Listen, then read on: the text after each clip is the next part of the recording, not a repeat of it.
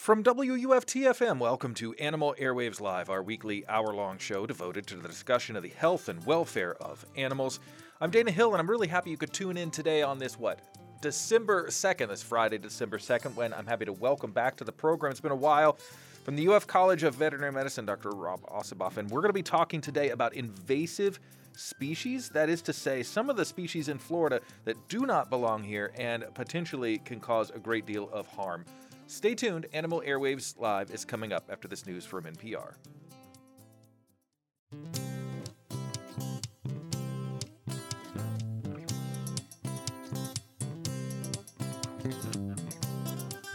From WUFT-FM, this is Animal Airwaves Live, our weekly hour-long show devoted to the discussion of the health and welfare of animals. I'm Dan Hill. I'm so glad you could tune in here on this Friday, December 2nd, 2022, when my guest here in the studio with me is Dr. Robert Ossiboff, and we're going to be talking today about species that do not belong here in north central Florida or in other places in Florida either, and yet are here and what the consequences of that can be. And we're going to learn about the dangers that invasive species pose to our own native species and uh, perhaps even us too. I don't know. We'll find out. Well, let me welcome you back to the program, Dr. Ossiboff. I'm glad that you could be here. It's been a while. Yeah, it's great to be back. Thanks, Dana. We know that Florida is home to species that, in many instances, are unique to Florida, at least here in the United States.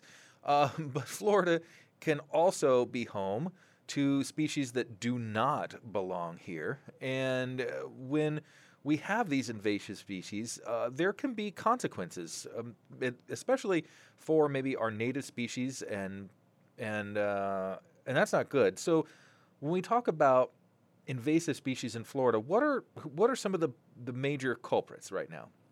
So um, Florida is really unique in the you know the continental United States in that um, we have a very high percentage of invasive species, and that's particularly true um, for fish, um, reptiles, and amphibians. Um, and so um, you know one of the my, one of my focuses is reptile and amphibian disease. So I'll focus more on the, the reptile and amphibian invasive species that we have in Florida that are problematic. And um, some of them are more of an issue in southern Florida. So obviously, the one that most people have probably thought of are the invasive Burmese pythons, um, which are present throughout the Everglades.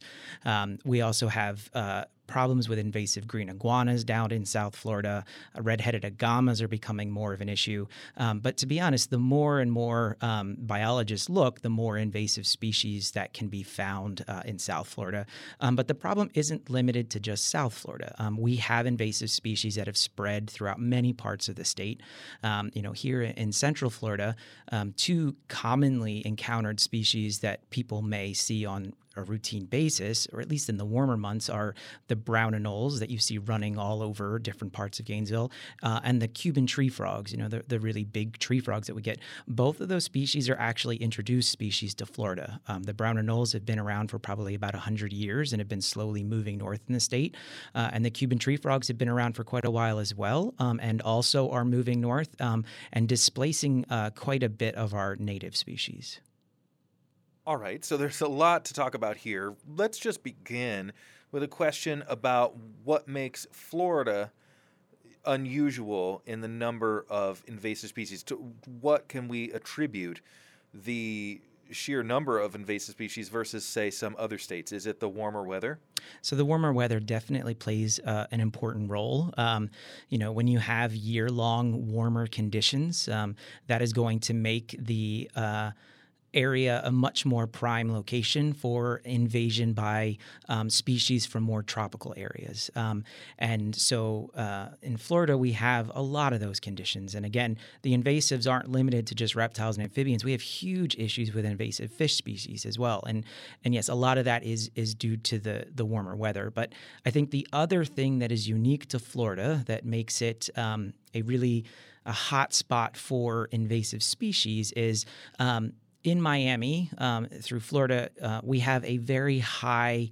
Uh, high number of animals that are being imported into the United States through the airports in Miami. So there are a couple of large um, large import areas um, in the United States. Uh, Miami's one, New York is one, Los Angeles is another.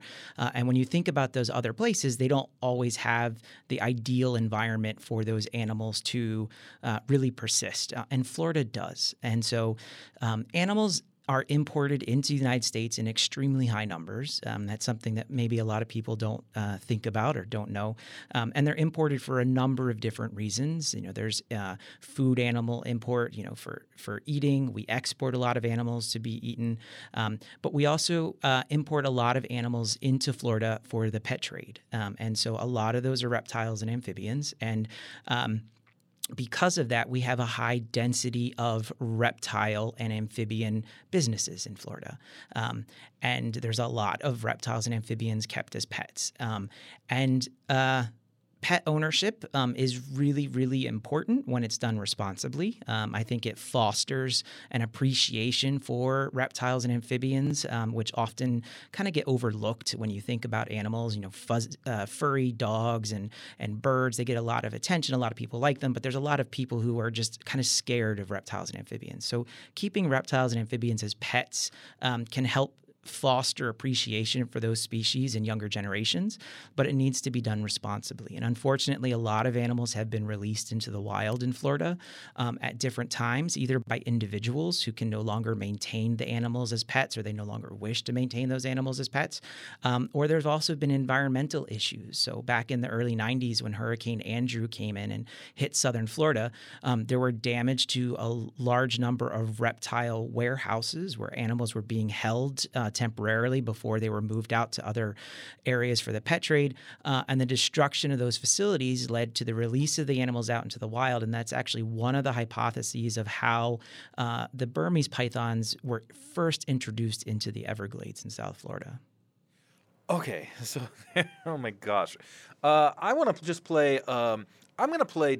Uh, I'm going to play the devil's advocate here, the skeptic, and ask why it is that if some uh, folks want to have reptiles as pets, um, if we know now that some of them, certainly not all of them, some of them are going to be irresponsible and are going to release animals into the wild rather than finding another home, why is it that we as, say, a state, do not crack down on the sale of exotic wildlife, uh, particularly species with a really high potential for becoming invasive? Um, that's a really good question, and I, I, think that's a really important point for discussion. Um, there have been a lot of efforts um, by the state to restrict the sales of certain species of reptiles, um, and for certain species of reptiles, um, particularly those that are sold um, in areas that are at highest risk for potential invasion, and for species that are most likely to potentially invade and cause, you know, deleterious effects on the ecosystem. Um, um, those those measures for for a large part have been passed. So you can't buy, uh, you can no longer buy many different iguana species in the state of Florida. You can no longer buy large constricting snakes in this uh, state of Florida. Um, and so there there are those efforts. Um, I think that one of the challenges with that type of legislation is that there's never a one size fits all approach. Um, and animals that um, may be kept, say, here in north central Florida, likely would never be able to establish themselves as much as, say, areas in South Florida. And again, you know, it, I think it's really important for the overall safety and health of reptiles and amphibians if there is a better understanding of those species by the public. Uh, one of the things that's really commonly overlooked when, when these types of discussions happen is that we have to remember that there are similar, um, if not even sometimes larger scale negative effects of keeping some of our domestic animals as pets, cats in particular. You know, they, they have significant effects on wild mammal populations, wild bird populations. So, unfortunately, um, and this is sometimes it's a philosophical thing you have to deal with as a veterinarian, there are pros and cons um, to the maintaining of animals in captivity as it relates to the health of our wildlife. Oh, for sure.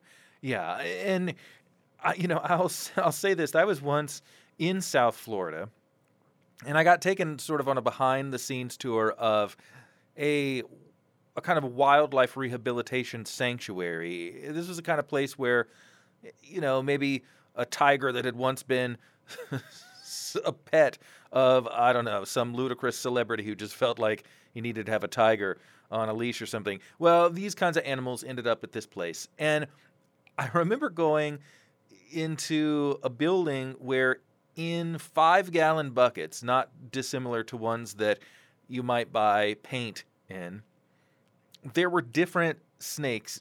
I noted that they were not native to Florida. I mean, these were cobras and, uh, you know, I don't know, mambas or just snakes that, should they be in the wild, would be a nightmare. Yeah. Uh, and granted, like, I don't think that this place had any intention of introducing them into the wild.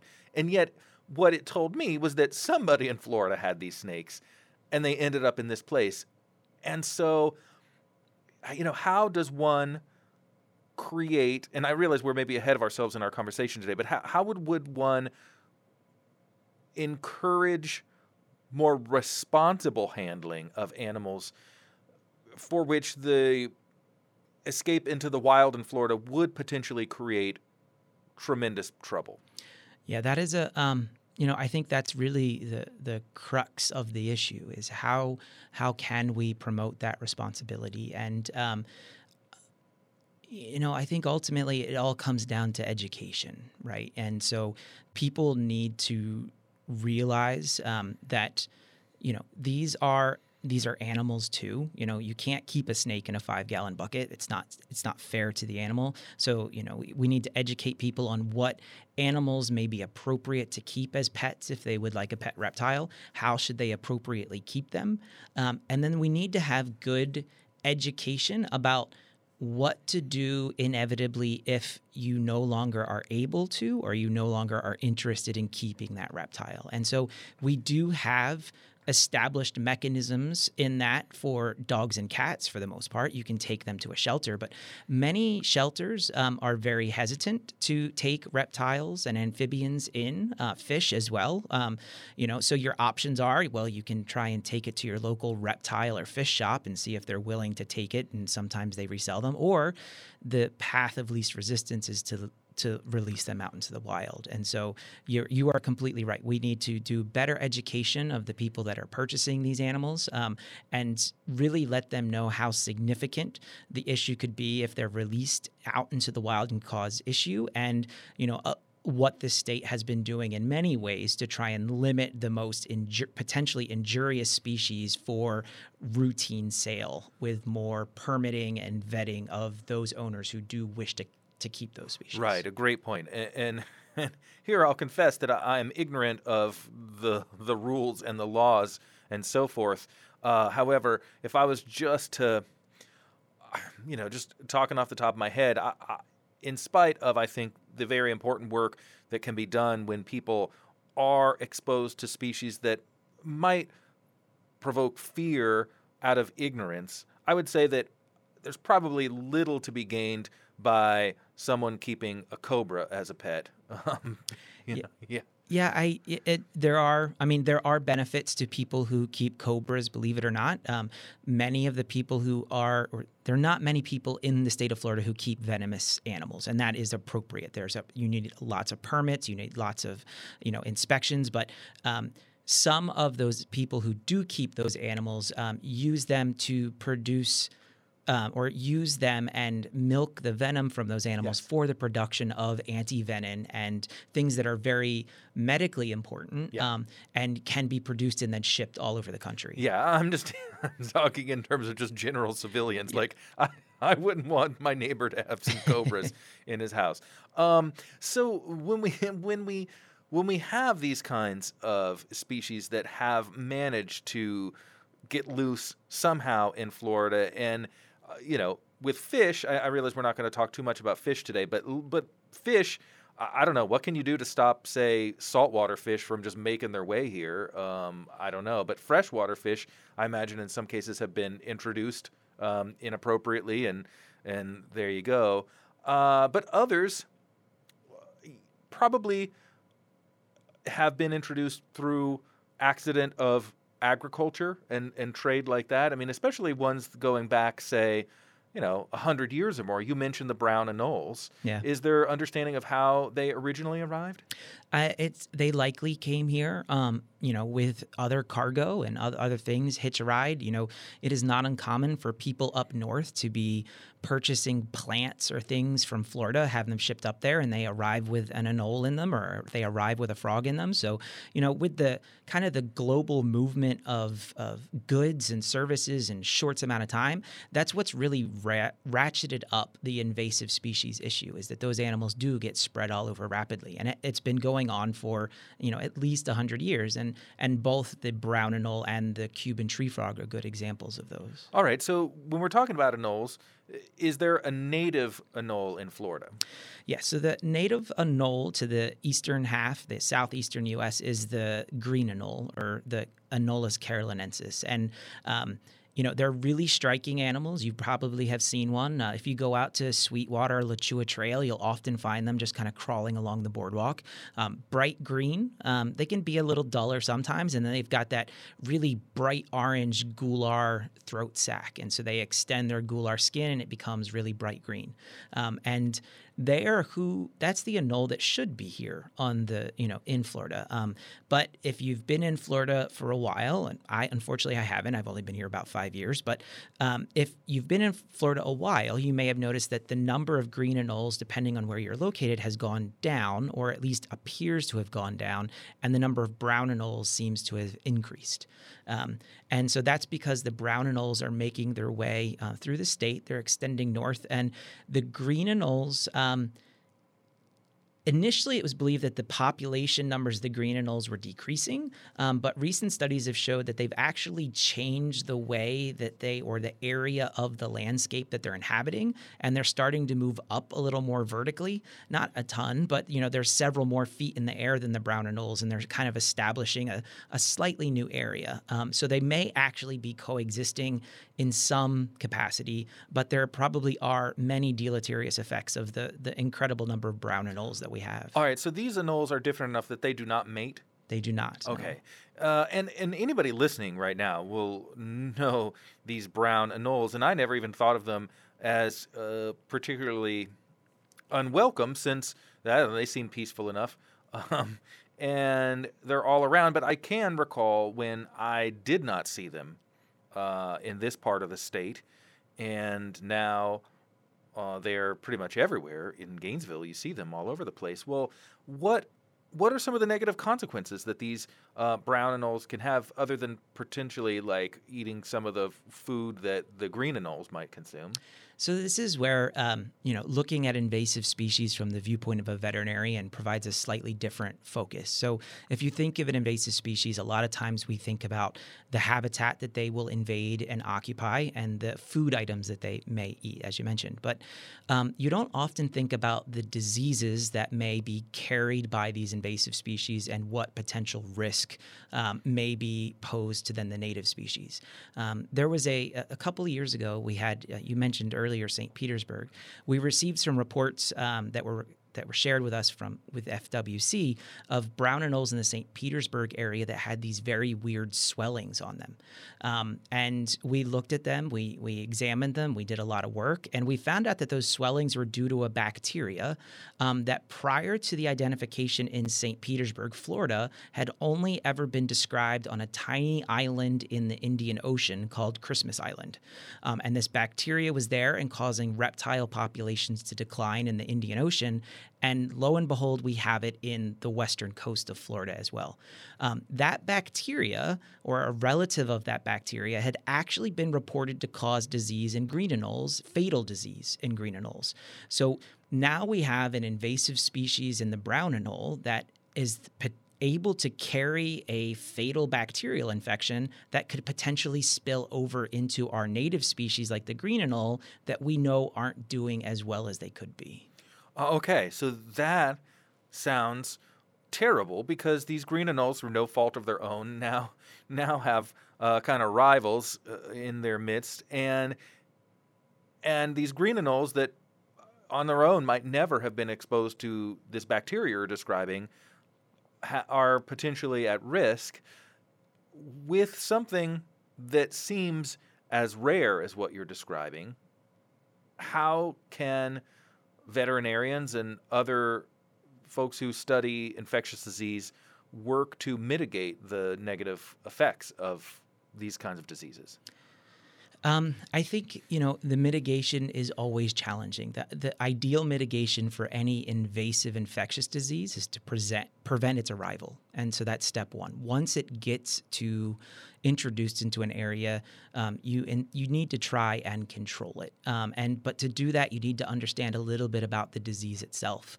So the very first steps in understanding the diseases of wildlife is you know appropriate surveillance, appropriate um, monitoring of native and invasive species by biologists, and when something appears a little bit off is the submission of those animals for examination. And so I do a lot of of necropsies, which are animal autopsies, where we, we determine why an animal is sick or we determine why an animal died. Um, and the reason that I actually got into doing pathology, which is the study uh, of diseased tissue was so that I could better understand reptile and amphibian disease for conservation purposes. So that's really important is that when people see something that seems just a little bit funny, is that they contact Florida Fish and Wildlife or they contact um, their local wildlife veterinarian or biologist and let them know about it because that's that's how we can first identify these diseases that may have really significant implications on the wildlife. Yeah, uh, that's a, a, great thing to note, and so this is where public education can come into play because uh, the the better and the sooner we understand these kinds of processes, the less damage they can potentially do. Well, Dr. Ossiboff, let's take a break right here. I want to remind listeners that this is Animal Airwaves Live on WUFT FM. My guest today from the UF College of Veterinary Medicine is Dr. Robert Ossiboff, and we're talking about invasive species. We'll be back with more right after this. Stay tuned.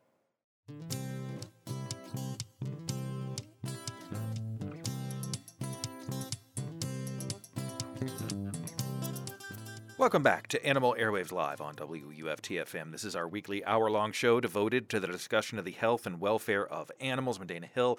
My guest today from the UF College of Veterinary Medicine is Dr. Robert Ossiboff, and we're talking about invasive species today.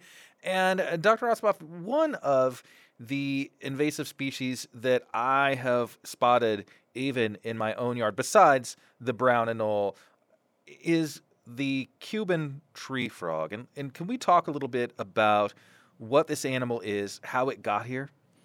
Sure. So, um, similar to the brown anole, the Cuban tree frog is from the the Cuba and, and the surrounding islands and was introduced into southern Florida, um, again, probably roughly about 100 years ago or so, and has made its way north. And so now, um, odds are in Gainesville area, if you see a bigger type frog hiding inside, uh, you know, hiding inside your wind chimes on your porch or up underneath a windowsill, um, there's a really good chance that it's a Cuban tree frog. They get, you know, a fair bit larger than um, our native uh, tree frog species. Um, and uh, they are problematic for a number of reasons. Um, they do get quite large, um, so they actually can eat a fair number of other frog species. Um, and so they also occupy a lot of the habitat that some of our native frog species uh, occupy.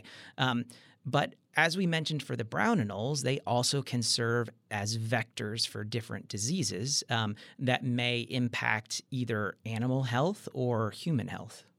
Uh, can you explain what a disease vector is? So, yes, so a disease vector um, is a uh, reservoir uh, where a potential pathogen, whether it be a virus or a parasite or a bacterium, um, can exist. Um, and it doesn't really cause much significant disease in that individual animal, but they can transmit that pathogen to another species that could potentially be infected by it. And this seems alarming to me because that means that something like a Cuban tree frog might potentially be carrying diseases that could harm what? Other frogs or other species this disease might not harm the Cuban tree frog. so you've got an essentially, you know, um, you've got this this animal that's doing harm just by being here and you know being large and maybe eating other frogs and taking up habitat and so forth, but also can be carrying disease and yet not succumb to that disease. So it doesn't seem to have the same kinds of um, vulnerabilities. Yeah. And and that's alarming because what if some of the diseases it's carrying make more vulnerable the native species of frogs? Exactly. We did a, um, there is, and we chatted about this the last time I was on a few years ago, um, but there's a very important fungus that kills frogs globally. Um, it's, uh, it's commonly referred to as chytrid fungus. Um, and um, it's been around for uh, quite a while and causing disease issues in frogs across the globe for at least the last 20 years. Um, but about little less than 10 years ago, there is a new fungus of amphibians that was discovered. And this fungus seems to target salamanders much more than it targets frogs. Um, and it is not yet detected in the United States. Um, if it were to get released here, we would be very, very worried that we would have incredible die offs of salamanders in the eastern half of the United States. Many people probably don't know this, but the eastern half of the United States has the highest salamander biodiversity in the entire world. Um, it's mostly along the Appalachian Mountains. But if that this new fungus, which is um, called Batrachochytrium salamandrivorans, and the salamandrivorans part stands for salamander eater. And that is how bad this fungus is. If this fungus were to get into North America, it would have likely have devastating consequences on our native salamanders. So, because of the goal of keeping that fungus out of North America, there has been legislation introduced that limits the importation of many different salamanders into the US. And so the goal is to try and prevent the fungus from getting into the United States. Um, in collaboration with uh, other researchers at the University of Tennessee, we started to look at what potential role this salamander eating fungus could have if it were to infect certain frog species. And we used Cuban tree frogs as a model because they're an invasive species. They're they're easy to acquire, and you're not doing anything negative to the environment if you're using an invasive species as an animal model. You're actually helping a little by taking small numbers of animals away. Um, and we were actually very surprised to find that this salamander eating fungus could infect the Cuban tree frogs. And that was something that we hadn't seen in many other different frog species. And so now it changes the dynamic and it changes the potential of the introduction of this fungus into North America. Now we need to start to worry about can it come in on certain frog species because the legislation's only restricted the movement of salamanders. But I think more concerning is species like the Cuban tree frog can again serve as reservoirs of these really bad diseases that then could spill over and cause really negative effects on our native species. And so that they are, you know, it's really important. Um, and we did a we did a different study looking at Cuban tree frogs um, a couple of years ago, looking at the parasites of Cuban tree frogs, and we actually identified a very important human parasite or a parasite that can cause significant human disease um, in those frogs. And it had never been documented in a frog before. Um, and we know that this is a parasite that's becoming more and more established in Florida. It is called the, it's a rat lungworm um, that can actually get into um, the brains of people and cause pretty significant disease. Um, and so we now know that Cuban tree frogs can and do harbor that parasite in the wild in Florida. Okay, so I we have had an episode of this program before about rat lungworm, and I'm only sort of chuckling because it's been given such a terrible name. Everything about that name is bad, um, and uh, it should be bad because the effects of this uh, disease are, are are are very negative.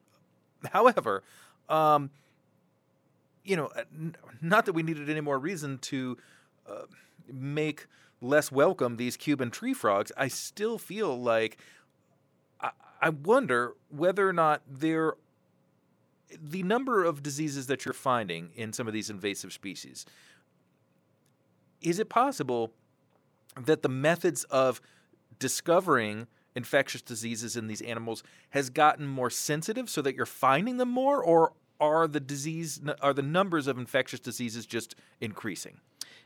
It's a little bit of both um, we are um, much more adept at characterizing the agents that cause disease than we were 20 years ago. Um, and so we absolutely are better at detecting and describing the disease agents than we used to be. Um, however, when we started off the show, we talked a little bit about that global movement of goods and, and animals and food um, and people. And when you move all of those things diseases follow. And so that's, uh, I, I don't like to bring it back up. It's still way too in the recent past. But when we think about COVID, that rapidly moved from continent to continent because people were moving from continent to continent on airplanes within a matter of hours. That same thing is happening with many, many different types of diseases of many things, of plants, of animals, of people.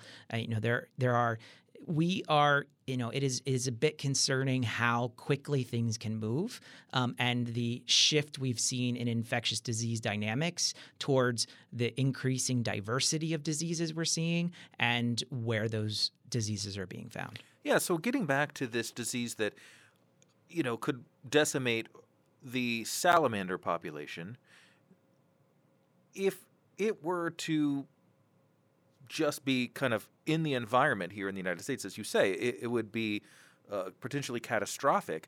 It sounds like though you have you have studied this particular disease. That well, what kind of biosecurity methods do you employ to make sure that it stays uh, out of the environment?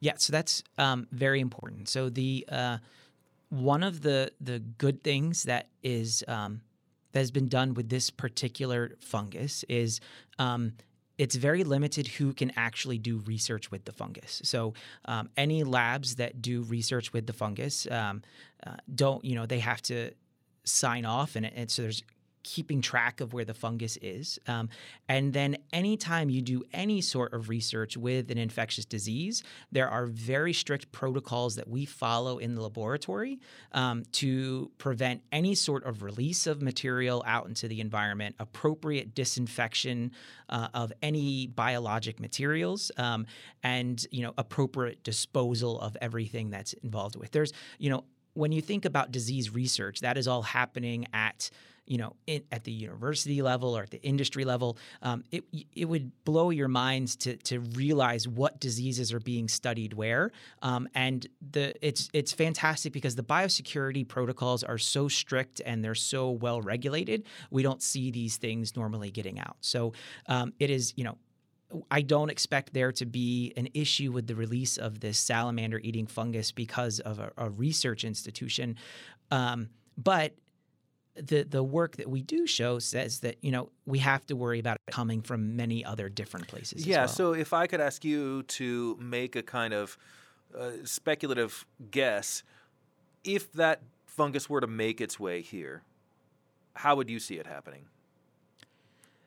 If the fungus were to make its way to North America, it most likely would be via the pet trade. Um, it would be from either um, salamanders um, or potentially frogs um, shipped from um, either um, areas where the fungus has become established, which includes Southeast Asia and or parts of Europe, or uh, where the fungus had been introduced in captivity. Um, and then infected animals in a collection, and then were moved to different places. And then once it was in that region where it could flourish in a captive situation, then either animals with the fungus or any sort of organic material that wasn't appropriately sanitized could then get released out and then become an issue in the environment. So if we if we believe that that's the case, that that's how it m- might happen in the most likely scenario, uh, is it possible that the risks of the pet trade outweigh the benefits of the pet trade? that is a, a very good argument uh, and a very important discussion to have. And um, I think one of the challenges will always be um, there and you you need to we actually need to think about the pet trade as an industry because there is a lot of money behind it. There's a lot a lot of people who have you know invested their lives into this industry. Um, there are many different industries we could think of that are very deleterious to either human health, animal health, and and so yes, I think that there it is likely that the pet trade as it stands now is more deleterious to the environment than the benefits are to of having the pet trade. Um, but it's unlikely to be able to be completely shut down. Uh, I, I, don't think again there's a there are a lot of proponents of the industry. There's a lot of power behind it now in certain areas, um, and I think it's much more realistic um, to kind of come to a compromise solution where uh, we promote again responsible pet ownership, responsible um, pet maintenance, um, and uh, decrease the risks associated with keeping those animals in captivity. Yeah, I mean, uh, I don't know if it's possible to have intense screening processes, right? If these if these animals are coming from say the other side of the globe, is there any inspection that could take place that would identify infectious disease that might spread to animals that have never been exposed to it before and potentially could be quite vulnerable. Yes, um, and you know that's so I. Um, and as part of my interest in this, I serve on several uh, national committees um, trying to prevent the introduction of this salamander eating fungus into North America. And one of the suggestions is to do just that is to swab animals test their skin for the presence of these fungi uh, and then make a, de- a, decision about what to do with them. Um, logistically that is extremely challenging given the number of animals that are being brought in um, and then the few places that actually have the capacity to do that type of testing. Um, and the challenge also is is that a lot of times the diseases that are the most problematic are the ones that we didn't know about before. So, and we are not at a place with disease testing technology where we can test every single animal for everything out there and get you know a, reliable answer. Yeah, I, I, get that. And if the technology isn't there, then it's just not there. But as for the you know the resources involved, well, the the the skeptic might uh, say, well, uh, if that's the case, then perhaps the industry that stands to profit from this might bear the cost of these inspections were they possible with technology. All right, uh, Dr. Ossiboff, let's take one more break. Yep. And then we've still got a lot more to talk about because I do want to talk about the Python. So I want to remind listeners that this is Animal Airwaves Live here on WUFTFM. I'm Dana Hill. My guest today from the UF College of Veterinary Medicine is Dr. Robert Ossiboff, and we'll be back with more right after this. Stay tuned, please.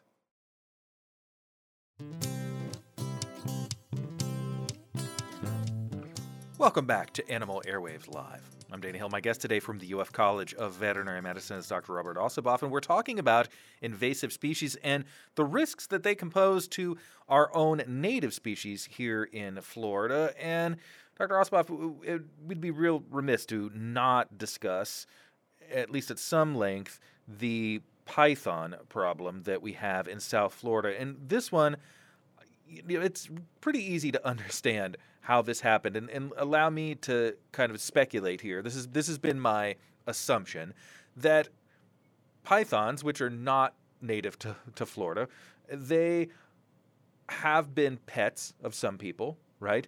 But they also get quite large. And as you alluded to earlier, well, with some of these kinds of species, this isn't just, you know, you can take it down to your county animal services. This is, well, I don't know what to do with this, so I'm just going to let it go because you don't want to, I don't know, kill it. And, you know, and so you let it go out in the environment and you think, oh, well, it's just one. It's just one python. What harm can it do? But I guess that python found a friend, and now there are probably pythons that are actually breeding in places like the Everglades. Am I am I kind of onto it how this has come to pass? Yeah, for the most part, the the initial uh, event of release usually requires multiple individuals for it to be successful. Um, and so um, sometimes the individual pets um, released can find uh, other animals, but a lot of times it's kind of a, a, a mass release of animals out at once. Um, and yes, but they are they certainly have been released, um, probably by a couple of different mechanisms, and are very uh, clearly now established in southern Florida and are breeding routinely. Okay, is there? Does anybody know? Do authorities know who who did this uh, any potential mass release because that seems like it would be criminal. Yeah so um the, well so the hypothesized initial mass release um, was due to the destruction of holding houses in the South Florida area due to Hurricane oh, Andrew. Okay, so accidental. Accidental, yes. Ah, it was not purposeful. Um, there are, that's not necessarily 100% true for all of the different Burmese python populations in South Florida. Um, there are more than one um, uh, subpopulation where they have become established. Um, and while the hurricane hypothesis does work for the larger subpopulation. It's unclear exactly how the other subpopulations were established. All right, so this is an animal that anybody who's seen it, uh, it can feel pretty alarmed. It's it's large in size, and that bigness allows this animal to prey on other native species in the Everglades. And look, the Everglades in particular is an area that is at risk of a lot of uh, different kind of environmental uh, effects. The last thing it needs is, you know, invasive species gobbling up the native species. But that's not the only problem that the Burmese python presents.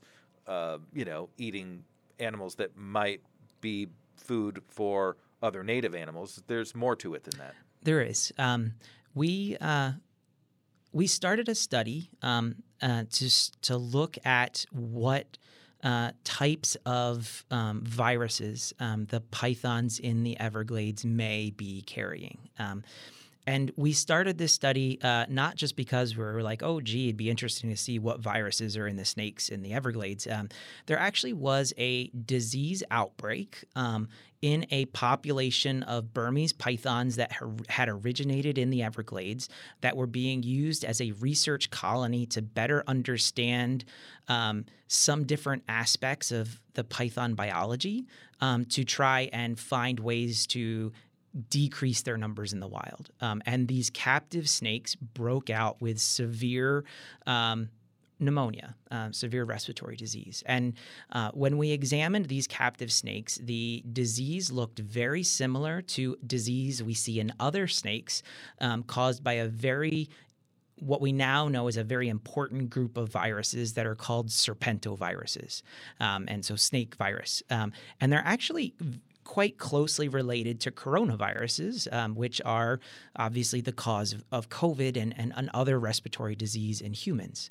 Um, so we were concerned that that really uh, that really nasty virus that had the potential to cause significant disease in snakes was also present along with the Burmese pythons in the Everglades. Um, so we started a project. This was a large project that included multiple collaborators. We worked, we worked closely with um, United States Geological Survey, um, USDA, uh, Florida Fish and Wildlife, Colorado State, um, the Conservancy of uh, Southern Florida, um, and we sampled a lot of different snakes. Um, these snakes are actively being removed from the Everglades as part of the programs to decrease their numbers. So while they were being removed, we took swabs of their mouths um, and tested those swabs for these viruses. And we also did necropsies or autopsies on a subset of the snakes to see what was going on. Um, and we were incredibly surprised and a little bit scared that um, in almost 25% of the snakes that we tested, they had these viruses. Um, the viruses that we found in the snakes, though, um, weren't really genetically similar to the other viruses in snakes that had been identified before that caused very severe disease. Um, and in the Burmese pythons that we necropsied, they also didn't have really severe disease. Um, so it's likely that these viruses we found in the Burmese pythons um, were host adapted. And so that is when a virus and the animal or plant or insect it infects have been evolving next to each other for many, many, many years. And um, they kind of establish an equilibrium. So the, the virus can infect the animal um, and but not cause severe disease. And that allows the virus to be spread and the virus can continue to spread in the environment.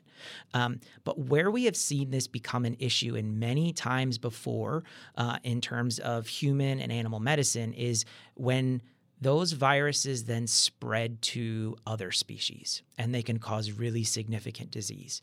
Um, and so we did uh, look at some of our native snakes um, down in the Everglades, and we were very happy to not find those python viruses in our native snakes. Okay, well, that is reassuring. Now, we've got uh, less than two minutes now before we've got to wrap things up. But, Dr. Ossiboff, I wonder if you can you know, speculate as to what the future looks like uh, and whether or not we will be able to get a handle on this. Um, yeah, I, I, I think unfortunately for the Burmese pythons, the future is they are in the Everglades. We're not going to be able to get rid of them, uh, and and I think ultimately a new equilibrium will be established. Um, what we need to be much more vigilant about, as we've talked about in many points during this discussion, is preventing the release of animals into the wild to then have them established as invasive species so we can kind of cut these things off at the head. Um, and in cases where we can't, um, we very actively survey and identify potential infectious disease risks that could be transmitted to our native animals. All right. And, you know, I, I, I would just like to say that anybody who has some kind of exotic animal that you can no longer handle anymore, please do the responsible thing uh, and don't just let it go. There are other options out there, and and as you say, if there's if if you see something alarming that strikes you as strange, Florida Fish and Wildlife uh, Service is, is somebody who can help you, uh, or maybe reach out to a veterinarian that you can trust. And um, Dr. Ossiboff, thank you so much for being here. Thank you for having me. Robert Ossiboff from the UF College of Veterinary Medicine, where I also want to thank Sarah Carey and her folks over there for their help with the program. And thank you all for listening to the show today. I'm really glad that you could be here for Animal Airwaves Live, and I hope you'll join me next time for another episode.